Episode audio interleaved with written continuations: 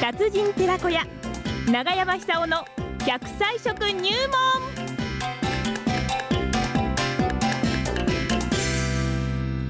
さあ奈良浜市出身食文化史研究家長寿食研究家永山久夫さんの登場でございますこの番組も4月から17年目にね入るわけなんですが本当に皆勤賞ですよ永山さんにはねいつもね元気をいただいておりますじゃあ電話つながりましたお呼びくださいよ長山さんおはようございまおはようございおます。はようございます。あー今週も元気ですねすごいいなあやいやいやいや、本当皆にすさごん、い福島の方、みんな頑張ってますよ。ありがとうございます。ええ先日ね、はいあの震災前にえー浪江町の大堀地区でね、ええあえのえ釜を開いておりました半貝釜、はい半貝定心さん、そして奥様にね、ちょっとお邪魔しまして、2時間ぐらいそこでもそうですかお茶飲みながらね、お話を聞いてたんですが、はい。ええあの永山さんとご親戚ということでね。はい。長山さんの話になる、まあ、毎週この放送をね、ハンガイガマのハンガイさん聞いてらっしゃるんですけど、ええはい、なんかね、長山さんの奥さんの話になりまして、はあ、は奥様がやっぱり父ちゃん頑張ってるから、自分も頑張んなきゃいけないっていうんで、食生活に気をつけたり、なんか運動もなさってるって聞いたんですが、へえどうなんですかあ。。え、あのーやってますね。朝早く起きて、まず散歩に行くでしょ。はい。それから午後は、あの、これは午後行くのは毎日じゃないんですけども、えスイミングやってますねえ。はあ。今奥様失礼ですが、おいくつでいらっしゃいますか。今現在75です。あ、そうですか。また若いですよ、あの僕から比べた ら。 10歳も違うんですかえ。実際違うんです。へえ。最初結婚した時に何かこう合わないことってありました？10歳違って。あんまりなかったんですけども、あのはい昔からあの家内はあの編集をやってました、雑誌出版社の編集やってましたんで、はいはいはい。あの行き来は知ったんですけども、ええ。多分多少あの、 兄弟たちから反対されたみたいですね、年の差で。あ、えー 10歳も離れてるから。そうそうそうそう東京で出会ったんですかお二人は。そうです、東京です、あーでええお互いに福島県同士でそうですね、そういう感じで、はあ。仲良くなってまあ、仲良くなったんだろう な、仲良くなったから結婚したんですよね。ええ恋愛結婚ですよね。そうするとね。そうです、そうです、へえやっぱりあの福島県で、しかも双葉郡ですから。はいはい。あのーなんかそ非常にこう親親近感がありましたよね。ええええええええあのーええ二人とも今はもうもうあの鉛抜けないんですけども、はいはい。そういうことってあのいいと思うんですよ非常に。そうですえね。うえんあの標準語ばっかり日本語じゃないですから。はいはだからそういう点がですね、うんあの遠慮しないで使えるでしょ。い。うんうん。今朝なんかあの草しなんて言われましたよ。草し。草 しええどういう意味ですか草し。草しってあのー今でも使ってると思いますけども、はい福島県の言葉で、はい。怠け者って意味ですよね。あそう。草してんです。ええ私なんかあの女房にあんたタレかものって言われますよ。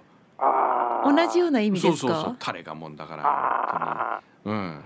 ーでもね、怠けだもんだだかんらあのそう昔使った言葉っていうのはあの、は標準語化してしまって、ええ少なくなってきましたよね。。そうですね 今若い人に草しなんて言ったって多分わかんないと思うんですよ。はいはい、はい、福島県でもねはいはいですからあのいいのか悪いのかちょっとあの郷土文化っていうか、はい地方文化っていうかそれをしょうあの消えていくっていうのはちょっと寂しいですよね。寂しいですね大事にしたいですね、ええうちのおふくろがね北海道の夕張だったんですけどね、ええええあのーなんか動いた後にねうん怖いって言うんですよあうわかるよね疲れたっていうそう意味怖いって言うんですよあ怖いって僕たちも使ってましたよ。あそうじ疲ゃあれた共こと通しているんです、ね、私は北海道のおふくろだから北海道の言葉だと思ってましたけどねうん東北地方独特かもしれませんね。ああそうなんだ、ええおっかないとか怖いとか言ってますよね。うん、疲れたって意味じゃなくてうん怖いだ怖いなってねそうです、そうです。うんあそうなんだ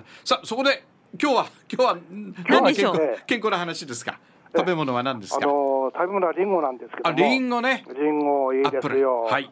それでね、うんいろいろこう調べてみたんですけども、え2014年生まれの子供の半数、えうん14年って言うと4年前でしょ？はいはいはい109歳まで生きるそうです。うわー本当に本当に。すげえだって今あの30歳の人たちでも、はいその半数が100歳98歳まで生きるって言うんですから、もうこれ、相当覚悟しないと生きていけないですね。で、あのーそういう長寿時代になってくると、え一番問題なのは個人ベースで言うと、はい細胞の酸化だと思うんですえはあ、はあよ。はあはあ、つまり錆びてしまう、ええ血管が錆びる、脳細胞が錆びる、それからあの筋肉が錆びる、心臓が錆びる、はいそうトータルで機能しなくなった時にお迎えが来るわけですよね。はあはあはあ、ですから、なるべく錆びないような食錆びないように生活をしてほしい。うんうん、でそのいろいろあるんですけれども、はい今日はあの最も簡単に食べることのできるリンゴをお勧めしたいと思うんです。ほいいですねリ。ンゴ、んあのリンゴっていうのはあの皮むいて放置しておくと赤くなりますよね。ええ茶褐色になりますよね。はいはいつまりあれが錆びた状態ですよねあ。あれが酸化状態えですか。えで人間の体の中にもあんな劇的な変化は起こらないと思いますけれども、うん少しずつ老化が進んでいってしまう、うん、で細胞が機能しなくなってしまう、はい。ですからそうなる前に抗酸化成分を取って、うん体が錆びるのを防ぐなるほど。で考えてみればですねリンゴをはじめあの柚子にしてもあのーその他の野菜にしてもそうなんですけども、ええ福島県っていうのはしたたかなこの抗酸化成分の多いもの多いと思うんですよ、はいはいは魚もそうですからい。ね、はいはいはい。ですからこう土地の恵みを上手に食べてですね、もう本当に100歳時代ですなるほど。今もう60歳以上の方っていうのは100歳まで生きるっていう覚悟をしなくちゃならない時代です、そうですか。ええはい。ですからあの80、90になってから何かしようとしても手遅れですから、うんもう明日から実行してほしいって感じしますよねなるほどね。とりあえずリンゴだ。ええリンゴです、でできたらば皮ごと食べてほしいんですよあこれあのね、年取ってくると皮ごと難しいんですけども、はいしかしあの、薄くスライスしてですね、はい皮付きのまんま、薄くスライスして食べると、皮も食べられます。あ、そうか。そそうですのままかぶりつこうとするからダメなんですね。うん、はあの歯壊しちまったらもう大変ですから、そうですねええはいそういう意味でですね、上手に食べて、自分の命をこういたわってほしいって感じますよね。うんなるほどね。 100歳ですから、もう100歳か、これどこの国よりも戦闘機って100歳民族になると思うんですよ。はあ。ですからね、あのできたら福島県を長寿の里。そこなんですよ。